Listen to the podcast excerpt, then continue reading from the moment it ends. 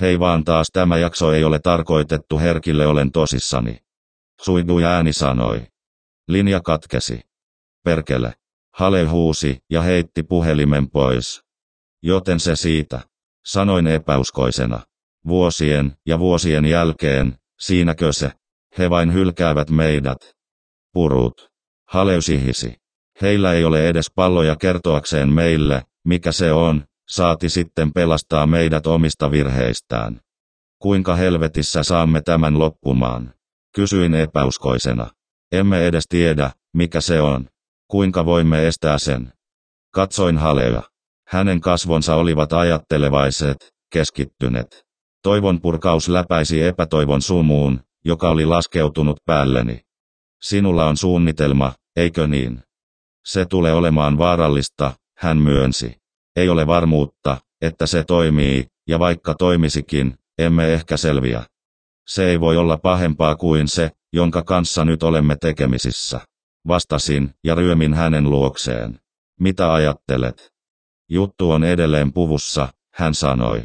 Se ei pääse ulos, en tiedä miksi, mutta jos se pääsisi, se olisi jo poistunut. Ehkä se on jotenkin sidottu Thomasin ruumiiseen. Sanoin. Joo, se voi olla se. Oli syy mikä tahansa, sen on mielestäni pysyttävä veden yläpuolella. Jos se halusi olla meressä, mikään ei estä sitä hyppäämästä yli laidan, se jää kuitenkin tänne. Miksi? Miksi se jäisi? Ehkä se haluaa päästä kuivalle maalle. Ehkä se ei pääse pakoon pukua yksin, ja tarvitsee jonkun, joka saa sen pois. En todellakaan tiedä, mutta oli syy mikä tahansa, voimme hyödyntää sitä. Miten? Se on nyt mennyt kannen yläpuolelle. Hiippaamme ulos, pääsemme konehuoneeseen. Täytän polttoainesäiliöt räjähtämään. Kun se on tehty, sprintimme kannelle ja hyttäämme yli laidan ennen kuin se ehtii saada meidät. Laiva putoaa, että asia kuuluu siihen. Tilanteesta huolimatta kohotin kulmakarvojani näennäisen yllätyksenä. Missä opit laivojen räjähtämistä? Hale hymyili synkästi ja koputti nenään. Minun täytyy pitää joitain salaisuuksia, eikö niin? Nousin seisomaan ja aloin kävellä huoneessa läpi suunnitelman päässäni. Entä jos se seuraa meitä veteen? Kysyin. Se ei voi. Puku vetää sen meren pohjaan, jos se yrittää. Täällä on pelastuslivit. Sanoin. Se antaa meille enemmän mahdollisuuksia vedessä. Tarkalleen. Hale vastasi. Tiedämme, että hallituksella on laivoja jossain tällä alueella. Kun moottorit räjähtävät, he saattavat tulla tutkimaan. He saattavat noutaa meidät. Meidän täytyy vain pysyä pinnalla muutama tunti. Ja jos eivät? Hale kohautti olkiaan. Jos jäämme tänne, kuolemme. Ainakin tällä tavalla meillä on mahdollisuus. Olin vielä muutaman sekunnin. Lopulta nyökkäsin. Tehdään se sitten. Hitaasti, yrittäen olla pitämättä ääntä, raahasimme kaapin pois ovesta. Jokainen ääni vaikutti hirvittävän kovalta, kiinnitti varmasti huomioon. Kuuntelimme tarkasti ääniä, jotka saattoivat viitata siihen, että meidät on havaittu. Ei raskas metallisaappat. Ei kuulunut ääntä siitä, että se vetäisi itsensä alas portaita. Ei mitään. Mennään, kuiskasin. Hiljaisesti avasimme oven ja avasimme sen. Käytävä oli pimeä, kun hiipimme sitä alas. Jokainen varjo uhkasi kuolemaa. Jokainen ääni näytti kaikuvan laivan läpi hälytyksenä. Jotenkin pääsimme konehuoneeseen ilman tapauksia. Pidä vahtia. Haleus hihisi minulle. Tämä kestää hetken. Hän hiipi pimeyteen kohti massiivisia dieselgeneraattoreita ja polttoainesäiliöitä, jotka käyttivät laivaamme. Kaikki oli hiljaa. Kyyristyin varjoissa, silmät ovessa, sydän hakkaamassa. Jossain takanani Haleu takoi koneiden välillä työkaluja ja materiaaleja. Annoin hänet liikkumaan nopeammin. Tuntia tuntui kuluneen, vaikka se oli vain muutama minuutti. Kerran kuulin Thomasin puvussa olevan esineen askeleita jossain yläpuolellamme. Odotin henkeä pidätellen, mutta ääni vaimeni hitaasti. Lopulta kuulin Haleun hiipivän luokseni. Valmista, hän kuiskasi. Meillä on kaksi minuuttia aikaa ennen kuin tämä puhaltaa, meidän on siirryttävä. Lähdimme liikkeelle pimeän läpi. Kannen yläpuolella olevat portaat näkyivät edessämme kuun valon valaistuina kuin portaat taivaaseen. Se oli oudon kaunista. Yksi minuutti jäljellä. Haleusi hisi. Oletko valmis pakenemaan sitä? Joo. Tehdään tämä. Siis kolmella. Yksi, kaksi, kolme. Hyppäsimme eteenpäin hyppäämällä kaksi ensimmäistä askelta ylös. Voisin nähdä taivaan. Olimme niin lähellä. Yhtäkkiä yllämme nousi jotain valtavaa. Kuun valo katkesi. Huusin järkyttyneenä ja kaaduin taaksepäin portaita ryömen epätoivoisesti pois siitä. Hale ei ollut niin onnekas. Hän huusi kivusta, kun asia tarttui häneen ja kietoi hänet dementoituneeseen syleilyyn. Se kuiskasi jotain, mitä en voinut kuulla. Halen huudot kaksinkertaistuivat kauhuissaan. Juoksin. Toivoon, että olisin jäänyt. Toivoon, että olisin yrittänyt auttaa ystäväni. En ole ylpeä siitä, mutta juoksin kuin pelkuri. Ainoa tie ylös oli tukossa, joten aivoni, ihmistä vanhempien vaistojen ruokkimana, ajoivat minut takaisin viimeiseen turvapaikkaan, jonka tiesin. Kun juoksin valvomoon, koko laiva tärisi massiivisessa räjähdyksessä. Menetin jalansijani ja kaaduin maahan iskeen pääni metallilattiaan. Kaikkiään ympärilläni. Haleyn huudot loppuivat äkillisesti. Ryömiäni nelijalkaen, hämmentyneenä ja sekaisin, löin oven kiinni ja sinetöin sen, sitten putosin maahan, nyyhkyttäen pelosta ja häpeästä. Laiva huokaisi ympärilläni. Tunsin sen liikkuvan, listautuvan, ottavan vettä. Seinien läpi kuului juoksevan veden ääni. Olen kuunnellut tuota ääntä jo jonkin aikaa. Ei siihen nyt kauaa mene. Laiva liukuu altojen alla, pimeys ryntää sisään. Ja sitten kaikki on ohi. Kirjoitan tätä yhdelle elossa olevalle tietokoneelle valvomossa. Luulen, että se on hautakirjoitukseni tai kenties tunnustus pelkuruuteni. En ollut hyvä ihminen, mutta haluan jonkun tietävän, mitä täällä tapahtui. Haluan jonkun tietävän kuinka ystäväni kuolivat, ja ehkä haluan jonkun muistavan myös minut.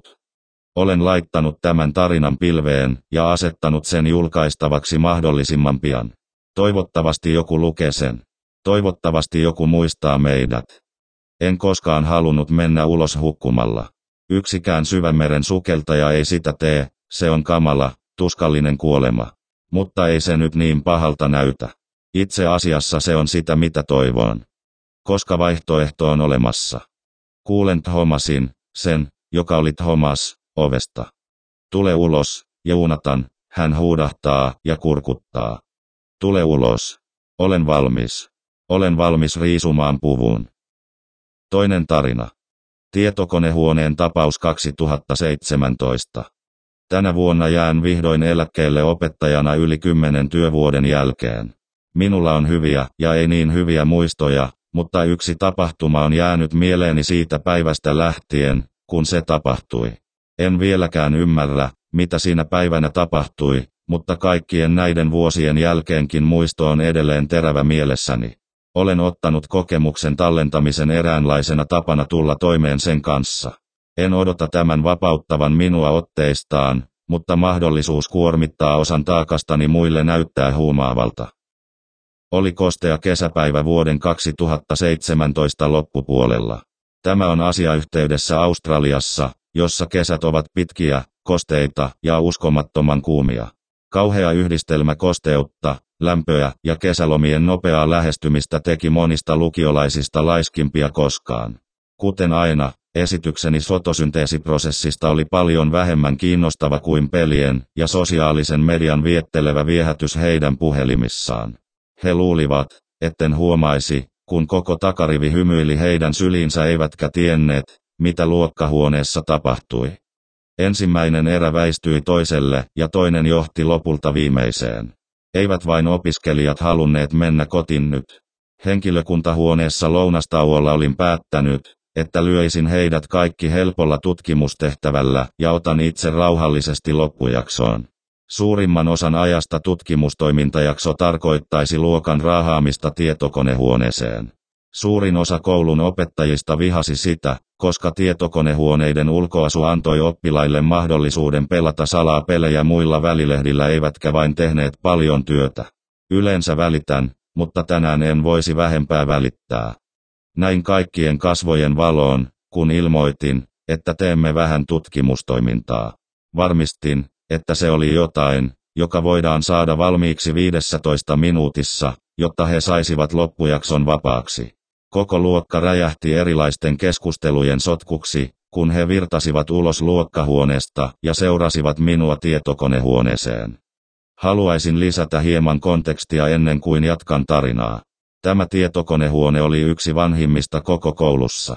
Tietokoneet olivat luultavasti samoja, joita NASA käytti ihmisten laukaisemiseen kuuhuun, ja näppäimistöt olivat niin likaisia, että ne eivät juurikaan eronneet sormien upottamisesta astianpesukoneen suodattimiin juuttuun roskaan.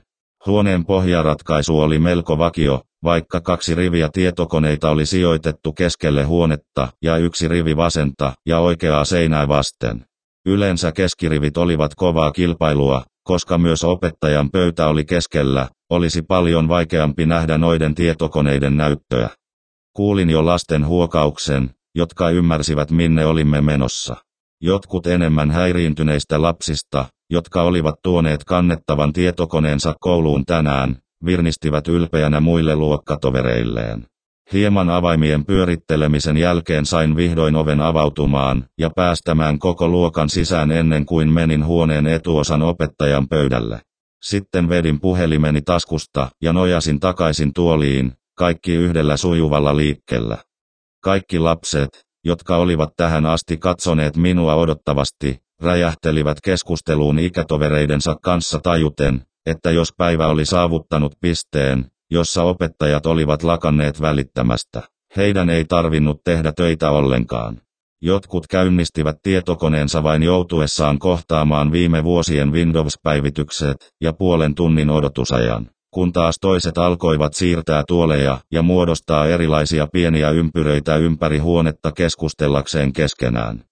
Jatkoin luokkahuoneen tarkkailua, vaikka näytti siltä, etten tiennyt mitä oli tapahtumassa.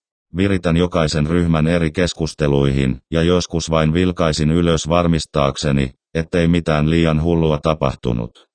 Tämä yksi ryhmä poikia istui ei liian kaukana minusta. He eivät yleensä olleet sitä tyyppiä, joka istuisi lähellä luokkahuoneen etuosaa, vaan päättivät istua takaosassa ja puhua minulle. Lyön vetoa, että he eivät tehneet samoja asioita liikuntatunneilla tai urheiluseurassaan, mutta joillakin ihmisillä on vain erilaisia kiinnostuksen kohteita. Näytti siltä, että he istuivat nyt edessä, koska takana oli jo enemmän oppilaita ja koska he halusivat eristää ryhmänsä muusta luokasta. He olivat nostaneet tuolinsa todella lähelle toisiaan ja nojasivat yhteen, kunnes heidän kasvonsa melkein kohtasivat. Kaikki opettajani hälytyskellot soivat, ja kuuntelin tarkasti, mitä he sanoivat. Oletteko kuulleet Dark Webistä, Neil kysyi. Hän oli helposti luokan pisin lapsi, jolla oli suuri intohimo kaikkeen IT-asioihin. Hän puhui usein siitä, kuinka hän hakkeroi jonkun puhelimia tai luki jostain uudesta tekniikasta tahdon tarkoitukseni ei ollut pilkata häntä täällä, hän oli aidosti lahjakas tietokoneiden kanssa ja tiesi paljon. Itse asiassa häntä kutsuttiin usein hellästi nimellä TechGi, kun minulla oli ongelmia kannettavan tietokoneeni kanssa. Eivätkö siellä myy huumeita? Luukas vastasi. Hän oli matematiikan nörtti ja todella hyvä siinä. Sanoisin jopa, että hän olisi saanut jonkinlaisen stipendin, jos se ei olisi ollut hänen ystävyysvalintaansa. He tekevät, mutta se ei ole kaikki sitä varten, Aron sanoi. Hän oli jo nappannut käsipallon laukustaan ja leikkii sillä käsissään. Koska hän oli erittäin urheilullinen ja urheilullinen, hän ei todellakaan suostunut istumaan pitkiä aikoja ja tekemään tylsää tuntityötä. Joo, luin jostain, että se pitää sisällään myös kaikenlaista kauheaa tavaraa, Tanav lisäsi. Ja kun keskustelu alkoi niin upeasti, he alkoivat puhua kaikesta. Kaikki kertoivat joitain tarinoita, joita he olivat lukeneet siitä, ja kertoivat uudelleen joitain melko vanhoja kaupunkilegendoja, jotka jopa minä tiesin. Kaikki meni hyvin, kunnes Neil mainitsi käyneensä Dark Webissä. Useita kertoja. Tulin alitajuisesti lähemmäs kuunnellakseni nyt tiivimmin, täynnä huolta. Minun on täytynyt tehdä siitä hieman liian havaittavissa, koska hetken kuluttua kaikki neljä poikaa ottivat kiusallisen katsekontaktin minuun. Kohautin heitä hieman olkapäitään, ennen kuin nojauduin takaisin tuolini ja toimin todella kiinnostuneena jostain satunnaisesta kirjasta, joka oli asetettu pöydälle ennen kuin olimme tulleet luokkahuoneeseen. Ymmärsin myöhemmin, että se oli sanakirja. Odotin keskustelun päättyvän töykeän keskeytykseni jälkeen, mutta he jatkoivat. Heidän uteliaisuutensa olivat kaikkien aikojen huipulla, ja voin kertoa, että siitä oli aikaa, kun he pystyivät istumaan alas tällaisessa luokkahuoneessa ja vain keskustelemaan. Sama ei voinut tapahtua lounasaikaan kaiken hälinän keskellä. Neil jatkoi kuvailemaan yhtä pimeässä verkossa olevasta istunnostaan ja puhui linkin löytämisestä, joka esitteli jonkinlaisen oudon verkkosivustoon, joka vapauttaisi verkon syvyyksiin loukkuun jääneen tuntevan ihmisen. Se kuulosti melkein naurettavalta ajatus, että olento voitaisiin jollakin tavalla ladata pimeään verkkoon ja jäädä siellä virtuaaliseen häkkiin. Voisin kertoa, että myös kaikki pojat alkoivat murtautua illuusiosta, mutta Neili jatkoi. Hän jatkoi, että hän oli löytänyt kyseisen verkkosivustoon ja oli pelännyt siirtyä sen linkkiin peläten, että hän todella vapauttaisi olennon heti, kun verkkosivusto latautuu. Aron alkoi nauraa, ja Luukas ja Tanav yrittivät todella kovasti olla seuraamatta perässä.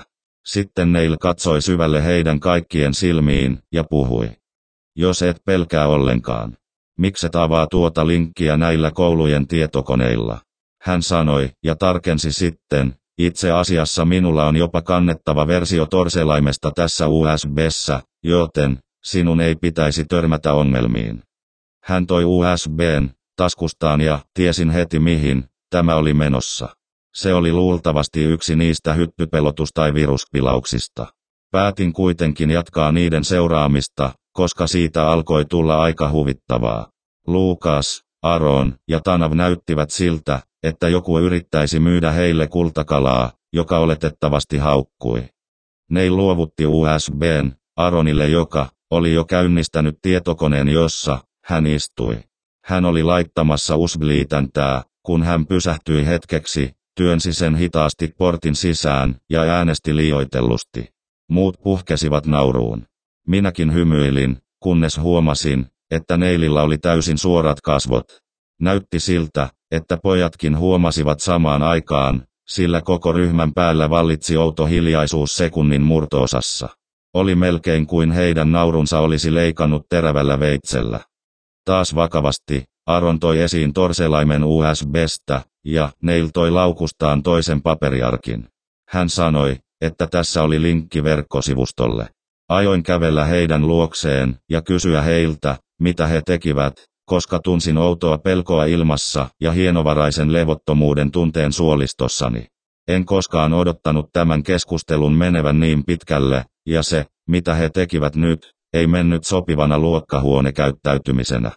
Melkein nousin tuoliltani. Hermosignaalit oli jo lähetetty liikuttamaan lihaksiani, mutta jokin jäädytti ne. Se oli sairaaloinen uteliaisuuden tunne, joka pidätti minua. Toivon todella, että olisin pysäyttänyt heidät. Jopa pojat tunsivat surinaan ilmassa. Sähköistävät vaaramerkit kiipeävät heidän selkärannansa. En voinut uskoa sitä, kun Luukas otti paperin neililtä ja ojensi sen Aronille. Hitailla harkituilla vedoilla hän alkoi kirjoittaa urlosoitetta. Neil istui siellä katsomassa ja näytti siltä, että hän mietti, pitäisikö hänen pysäyttää heidät vai ei. Sitten Neil pudisti täätään ja ojensi Aronin puoleen pysäyttääkseen hänet, mutta se oli jo liian myöhäistä. Heidän kohtalonsa oli sinetöity yhdellä Enter-painikkeen painalluksella vanhassa näppäimistössä. Nousin pöydältäni ja kävelin heidän luokseen. Polveni tuntuivat hieman horjuvilta ja syvä huoli reunusti otsaani. Neil katsoi kuin hän olisi katatonisessa tilassa, hänen kätensä tarttuivat hänen hiustumpuihinsa ja puristavat. Aron vaikutti syylliseltä ja sekä Luukas että Tanav tuijottivat minua, heidän suunsa liikkuivat yrittääkseen muodostaa jonkinlaisen vastauksen kysymykseen, jonka he tiesivät minun esittävään. Heti kun sanat mitä sinä teet, karkasi huuliltani, verkkosivusto lopulta latautui. Aluksi se oli vain musta sivu, jonka keskellä oli hyvin haalea kermanvalkoinen piste. Pikkuhiljaa piste alkoi kasvaa suuremmaksi kuin se tulisi lähemmäksi. Koulun näytöt olivat laadukkaita, tuskin tarpeeksi hyviä tekstin näyttämiseen, mutta tämä piste näytti surrealistiselta. Ikään kuin sitä ei näkynyt näytöllä, se oli itse asiassa näytön päällä. Jatkoimme kaikki näytön tuijottamista, ja luokkahuoneen taustapuhe katosi taustalle. Piste kasvoi hyvin hitaasti. Koputus olkapäätäni sai minut hyttäämään. Pyöristin päätäni ja huomasin toisen opiskelijan seisovan vieressäni. Näytti siltä, että he aikoivat esittää kysymyksen, mutta se katkesi puolivälissä, kun he näkivät, mitä näytöllä oli. Koko luokan keskustelu oli pysähtynyt äkillisesti. Katsoin ympärilleni ja tajusin, että kaikki olivat syvästi kiinnittyneitä ruutuihinsa. Jopa tietokoneet, joita ei ollut kytketty päälle, olivat päällä ja näyttivät täsmälleen saman asian kuin Aronin tietokone. Mustemmusta näyttöä ja pahaenteinen kasvava piste. Mieleni kiihtyi ajatusten kanssa. Liian monta asiaa tapahtui yhtä aikaa, enkä pystynyt edes käsittelemään tilannetta puhumattakaan luokan hallitsemisesta. Joten en tehnyt mitään, tuijotin sitä pistettä ja katselin sitä, kun se kasvoi ja alkoi saada muotoaan. Sen koko kasvoi eksponentiaalisesti nyt, ja illuusio siitä, että se oli tulossa lähemmäksi, näytti todellisemmalta kuin koskaan. Se alkoi näyttää kädeltä, joka ojensi kätensä, ja vasta noin minuutin kuluttua näyttöä vasten painui rumat keltaiset sormenpäät kiemurtelevalla iholla. Aloin rauhoittua. Tämä oli ilmeisesti vain Neilin suunnittelema pila. Se, kuinka hän onnistui saamaan sen toimimaan kaikilla tietokoneilla samanaikaisesti, oli vaikuttavaa. Tämä väärä toivo kesti vain sekunteja, koska keltainen käsi jatkoi työntämistä. Näyttö alkoi muuttua valkoiseksi paikoista, joissa sormenpäät koskettivat sitä, näyttäen siltä, että sitä todella työnnetään sisältä. Sitten huoneen kaikkien näyttöjen halkeileva ääni sihisi ilmassa. Huudot liittyivät tähän kauheaan orkesteriin, ja märän ihon äänet raapuivat näyttöruutujen terävän muovin poikki pian sen jälkeen. Katselin kauhuissani, kun lähes identtiset kädet ojentuivat ulos jokaisesta luokkahuoneen näytöstä ja alkoivat tarttua ihmisten kurkkuun ja kasvoihin. Veriräjähdykset, kun kasvot murskautuivat, ja Gurdlin ääni kaikuu edelleen mielessäni. Huudot olivat hirveitä. Ne olivat pelkän kivun huutoja, rajuja ja eläimellisiä, jotka kaikuivat läpi koko rakennuksen. Opettajat ryntäsivät huoneeseen, kun kädet alkoivat ulottua kauemmaksi näytöistä. Täällä joko muistini alkaa hämärtyä tai todellisuuden kudos horjuu kokonaan, koska olennon ruumis nousi jotenkin jokaisesta ruudusta ja sulautui yhdeksi samanaikaisesti. Se oli yhtä juoksevaa kuin vesipisarat, jotka liittyivät toisiinsa. Juoksin ulos luokkahuoneesta, kun monet kädet levisivät kauemmas etsimään lisää uhreja. Huutaminen ja huutaminen saivat opettajat evakuoimaan rakennusta koko ilmassa leijuneen paniikin ajan. Oppilaat juoksivat ja huusivat samalla kun opettajat yrittivät epätoivoisesti hallita heitä. Koko ajan kädet tihkuivat ulos huoneesta ja tarttuivat nyt epäonnisiin opiskelijoihin käytävällä. Joku on varmaan ajatellut soittaa poliisille, koska koululle kasautui jo lukuisia poliisiautoja ja sireenien äänet leikkaavat ilmaa. Poliisilla ei ollut valmiuksia käsitellä sitä, joten he sen sijaan auttoivat kokoamaan kaikki paniikissa olleet oppilaat koulun ovaaliin yrittäen varmistaa, ettei kukaan juokse ulos koulusta, mikä vaikutti tuolloin tilanne huomioon ottaen. Kauhea puoli tuntia myöhemmin helikopterit alkoivat laskeutua kouluun, josta nousi esiin hatsmat-pukuisia miehiä. En ole varma, kuinka he kontrolloivat kaikkea, mitä huoneessa oli tähän päivään asti, mutta tiedän vain, että vietimme koko päivän koulussa, yö mukaan lukien. Kun jokaista paikalla olevaa henkilöä pyydettiin allekirjoittamaan NDA ja perheitä otettu myös yhteyttä. Koko tapaus peitettiin niin hyvin, että tuntui siltä, ettei sitä koskaan tapahtunut. Koulu oli suljettuna kuukauden, mutta muistimme silti.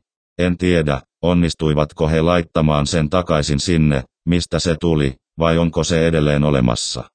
Kaikki mitä tiedän, pysy kaukana pimeästä verkosta hei anteeksi jos ensimmäisessä tarinassa on teknisiä vikoja mutta siirrytään. Kolmanteen jaksoon. Keittiöni ilmestyi juuri kanotti. Olin valmistamassa kahvipanua vaimolleni, kun kuulin tämän maata särkevän äänen takana. Lähin tapa kuvailla sitä on, kun kuulet suihkun rikkovan äänivallin. Koko huone tärisi, muutama astia putosi ruokakomerosta ja hajosi laattalattialle. Ja kuten yllä mainittiin, ja mikä oudointa, täysikokoinen aikuisten kanootti putosi yhtäkkiä keittiön pöydälleni. Se rikkoi puurungon kuin hammastikku, mursi jalat ja halkaisi sen keskeltä. Luulen, että olisin voinut seistä siellä reilut kymmenen sekuntia yrittäen saada selville, näinkö unta. Kanootti oli väriltään tummanpunainen, eikä siinä ollut muita selkeitä merkkejä kuin muutama naarmu kohdasta, jossa se osui pöytään. Sen kyljessä oli vain yksi puinen mela ja sisällä yksi kirkkaan keltainen pelastuslivi, joista mikään ei antanut minulle käsitystä siitä, mistä se oli tullut tai kuinka helvetissä se oli yhtäkkiä ilmestynyt tänne. Vaimoni Monika ryntäsi alas portaita hetken kuluttua murtaen minut tyrmistyksestäni, kun hänen leukansa putosi ja hän katsoi asiaa, joka vei nyt puolet huoneesta. Mitä helvettiä tämä on? Hän kysyi. Hän käveli varovasti kanootin ympäri, jossain vaiheessa kiipesi tuolin yli ja takaisin lattialle välttääkseen koskettamasta sitä. En syyttänyt häntä. Kaikki tässä tilanteessa oli mahdotonta. Ja silti se oli siellä, aivan kasvoillamme. Meidän pitäisi varmaan soittaa poliisille. Hän kysyi. Ja kerro heille mitä. Uskoisitko tämän? Kysyin. Hän vain pudisti päätään, kun hän otti puhelimensa esiin ja otti muutaman kuvan. Se on outoa, hän kommentoi ja näytti minulle kuvia.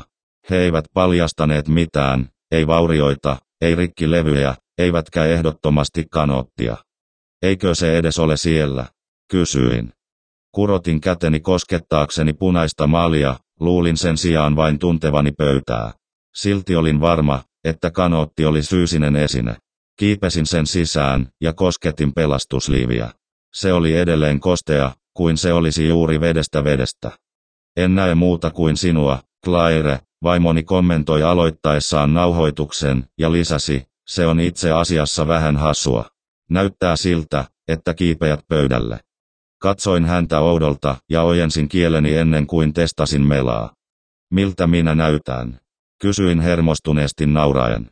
Mela tuntui oudolta pitää. Melkein kuin se antaisi hellävaraisen sähkövarauksen.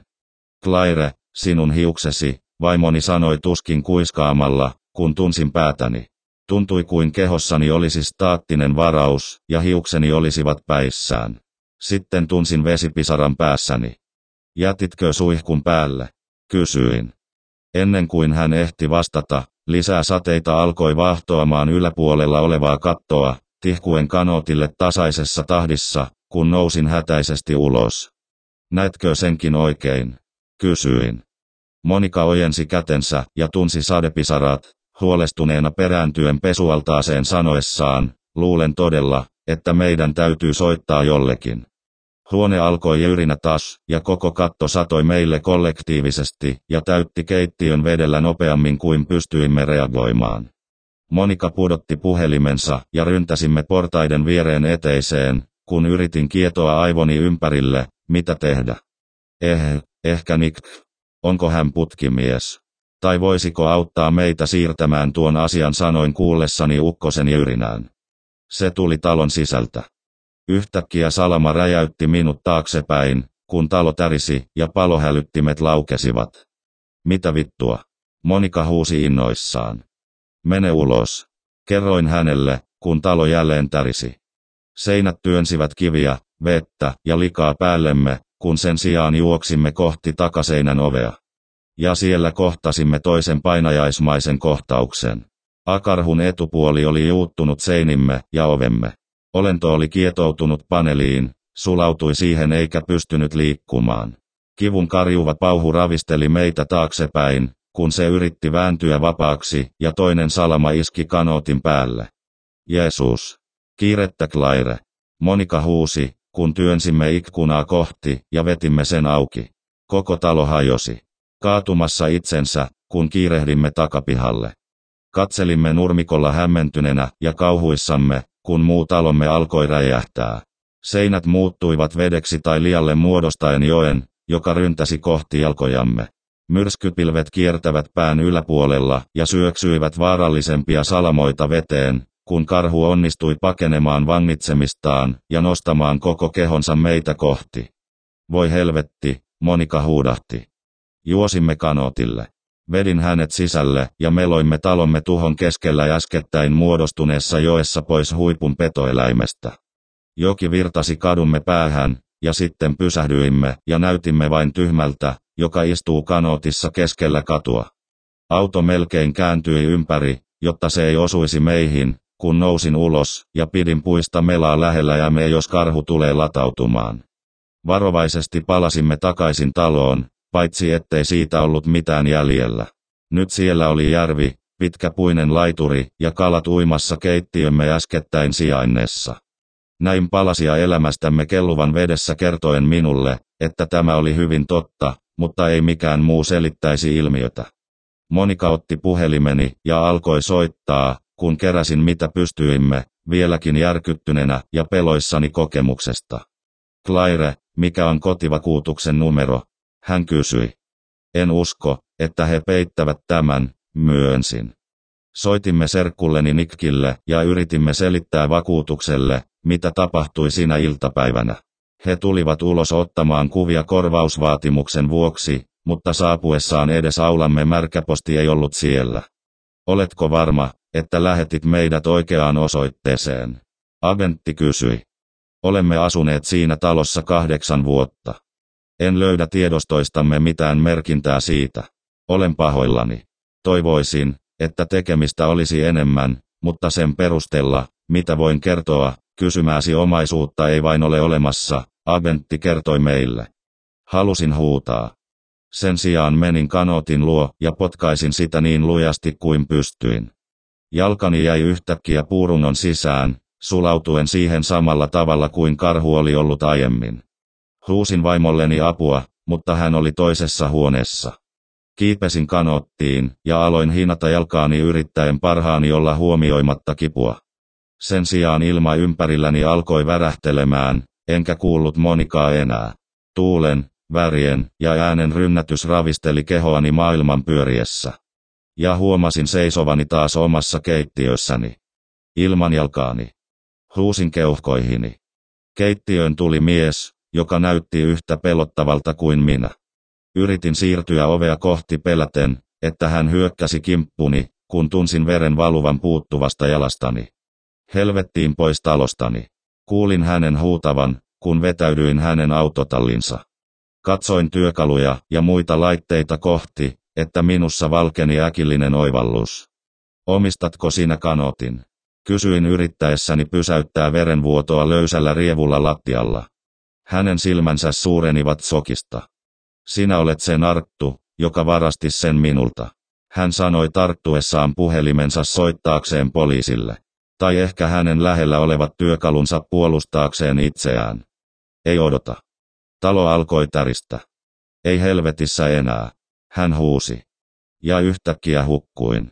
En voinut uida katkenneen jalan takia. Haukkoin ilmaa ja huusin apua. Monika oli paikalla hetken kuluttua ja veti minut ulos soittamaan ambulanssin. Mä menin jonnekin, en tänne. Sanoin haukkoen henkeäni. Hän kertoi minulle onnistuneensa saamaan ainakin meidän vakuutusmaksumme. Emme koskaan löytäneet kanoottia tai jalkaani enää. Neljänä tarina. Miksi vihaan sinistä väriä? Minkä värin haluat? Anteeksi mitä? Pudistin päätäni ja vastasin selvästi väsyneelle lääkärille. Hän toistaa itseään. Saanko sinisen? Lääkäri nyökkää. Tämä kaikki oli minulle niin surrealistista. Viimeinen asia, jonka muistan, oli laitesukelluksen pyörtyminen sen jälkeen, kun olin vedetty syvemmälle veteen. Joku porealas veti minut turvallisen sukellustason alapuolelle. Se oli niin nopea, että törmäsin kiusallisesti meren pohjaan ja mursin jalkani. Melkein pyörtyin kivusta, mutta kun yritin nousta seisomaan, tunsin jalkassani terävän kivun kuin jokin olisi viillyt minua, en muista mitä sen jälkeen tapahtui, minut löydettiin pyörtymään. Taisi olla outo lihaskrampi tai jotain. Eräs sukeltajakaverini soitti ambulanssin pian sen jälkeen.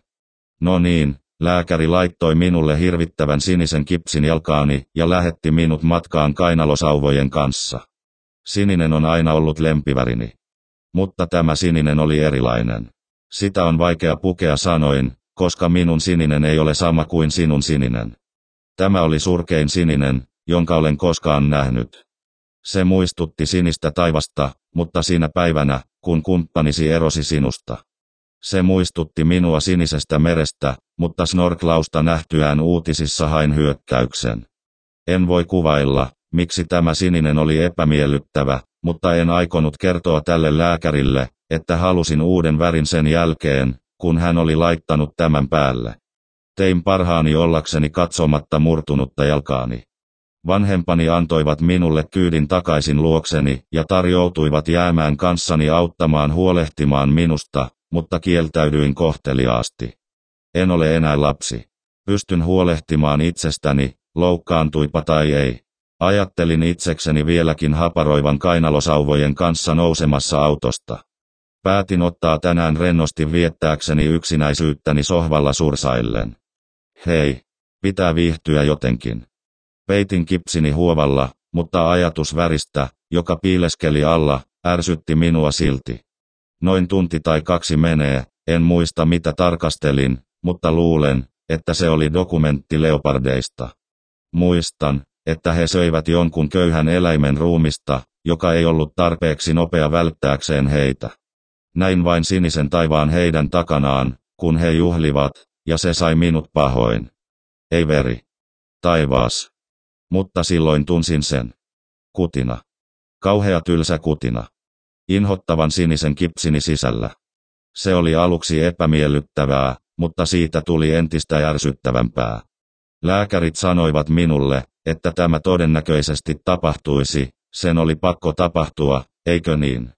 Otin pienen pillin ja asetin sen reidelleni ja työnsin sen kipsiin, yritin vain mitä tahansa lievittääkseni kutinaa. Helpotus tuli pian sen jälkeen. Mutta juuri kun se haalistuu, se palasi, kaksi kertaa tuskallisena. Mitä helvettiä tapahtui? Purrunko minua hyttynen tai jotain? Tuntui, että kutina levisi hitaasti jalkaani pitkin jättäen hitaasti ärsyttävän polun jalkani pohjasta pohkeni. Jatkoin raapimista muovipillillä, mutta se riittää enää, se ei ole tarpeeksi pitkä eikä kestävä. Tarvitsen jotain vahvempaa. Minun täytyy raapia hinnan jalani. Alan kynsiä sinisen kipsini alle. Mutta se on minulle liikaa kestämään enää. Mitä enemmän raaputan, sitä enemmän kutitan. Mitä minulle tapahtuu? Onko tämä allerginen reaktio? Murun ääneen kenellekään erityisesti. Sormeni tuntuvat melkein liian lihavilta, kun ne tuskin onnistuvat raapumaan ihoani sairaan sinisen kipsini alla. Yhtäkkiä tunnen sen pysähtyvään. Rauhallinen autuus, ihoni ei enää kutise. Rakas luoja, mitä helvettiä se oli? Kysyn itseltäni ääneen. En ole koskaan ennen tuntenut näin voimakasta kutinaa. Ärsoituneena palaan katsomaan jotain laiska lauantai TVtä. Ei edes viisi minuuttia myöhemmin tuttu kipu hiipii taas jalkaani. Voi rakas Jumala. Se pahenee. Tuntuu kuin olisin puhjennut nokkosihottumaa kipsin alla. Jokainen hermopääte pyytää vapautumista, mutta en voi tehdä mitään, kun minun on pakko pukeutua tähän inhottavaan siniseen liipuun.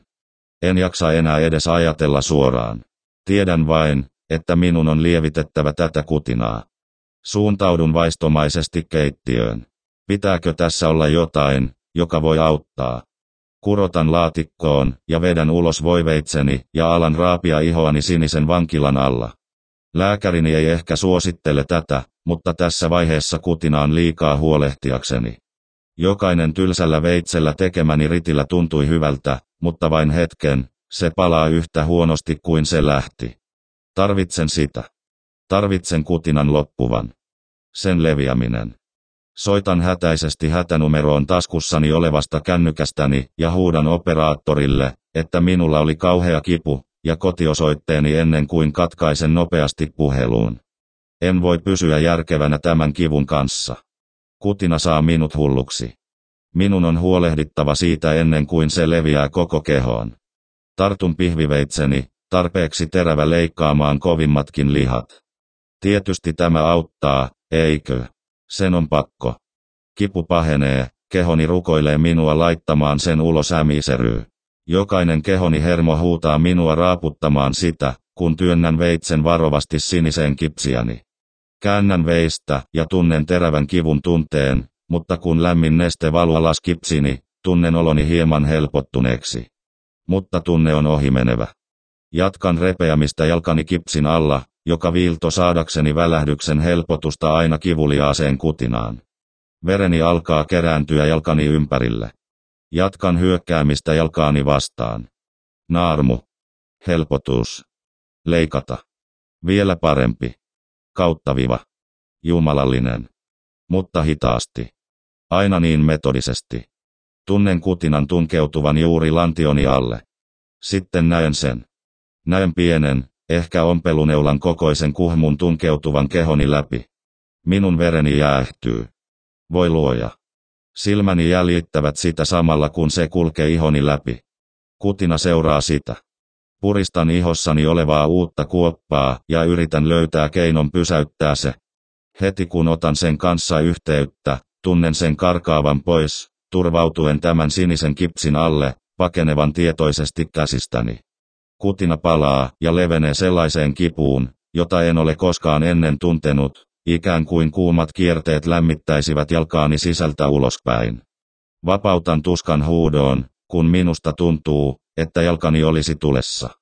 Minun täytyy saada tämä Jumalan hylkäämä olento pois minusta. Yritän iskeä kipsiäni, mutta se on turhaa, koska veitseni raapi irti jalkani kovasta sinisestä kipsistä. Teen siihen hädin tuskin lomoa. Voi ei. Voi ei. Voi ei. Koska jokainen hermo saa sähköiskun tässä vaiheessa, tiedän mitä minun on tehtävä. Otan käsipyhkeen, jota olen käyttänyt tiskipyhkeenä, ja kiedon sen jalkani tyven ympärille kuin kiristysside. Vittu tämä sattuu. Vittu. Vittu vittuun. Pyrin silpomaan jalkani. Minusta tuntuu, että jos en tee tätä, saatan kuolla tuskalliseen kipuun. Pidätän hengitystäni, ja upotan veitseni kiireesti jalkaani kahvaan asti, oudolla tavalla, tunnen helpotusta tehdessäni niin, kipu vie ajatukseni pois kutinasta. Työskentelen amputoikseni jalkani, otan ratkaisevan leikkauksen toiseen, tunnen autuutta kivusta, kutinan puutteesta. Sininen kipsini muuttuu punaiseksi veren valuessa jalkaani pitkin. Kuulen veren tippuvan alla olevalle nyt punaiselle laatalle, ja siitä tulee nopeasti rikospaikka kotonani. Tunnen jo näöni hämärtyvän kutinan veren ja kivun vuoksi, mutta oudosti ei veitsestä. Pilko. Viipale. Kauttaviva. Krunkl. Krunkl. Krunkl. Hitto vieköön. Osuin luuhuun. Mutta en voi lopettaa tähän, ei väliä kuinka paljon verta on, riippumatta hinnasta, minun on lopetettava tämä kutina. Tarvitsen jalkani irti. Nyt. Kuulen tylsää naksahdusta äänistäni. Tuo. Asian on täytynyt ymmärtää, mitä oli tekeillä. Kipu alkaa leimahtaa ja pyytää minua olemaan erottamatta sitä minusta. Mutta se antaa minulle viimeisen motivaatioon, jota tarvitsin vihdoin leikkaamaan läpi viimeiset kauhistuttavat oset siitä, mikä oli aikoinani jalkani. Tunnen, että kutina lopulta lakkaa, mutta silloin kipu siitä, mitä juuri tein, iski minuun kerralla. Oksentan ilmassa olevasta paksusta veren hajusta, ilman pistelystä tuoreessa haavassani ja kehossani soivasta katketettujen hermojen kivusta. Suolestani tuleva sylki lisää ympärilleni kerääntynyttä hikeä ja verta. Vapinaiset käteni kurkottavat keittiössäni olevia pyyhkeitä yrittäen pysäyttää verenvuodon nykyisestä jalkani kannosta. Silloin näen jotain hopeaa ja kiiltävää kiemurtelevan helvetin sinisistä valoista.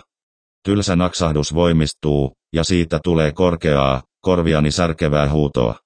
Se alkaa hitaasti ryömimään minua kohti, lihassani olevaa aukkoa kohti, mutta se menettää elinvoimansa puolivälissä ja lakkaa liikkumasta. Mikä helvetti tuo on? Sanon nostaessani sitä osittain verisellä paperipyyhkellä. Olento vääntelee heikosti otteessani, mutta pian se lakkaa liikkumasta.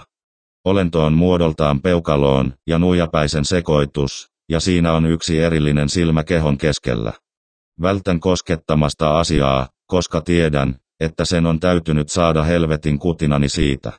Tämä olento ei näytä miltään, mitä olen koskaan nähnyt. Käännän sen käsissäni muutaman kerran, mutta en saa siitä päätä tai häntää. Mitä helvettiä tämä on?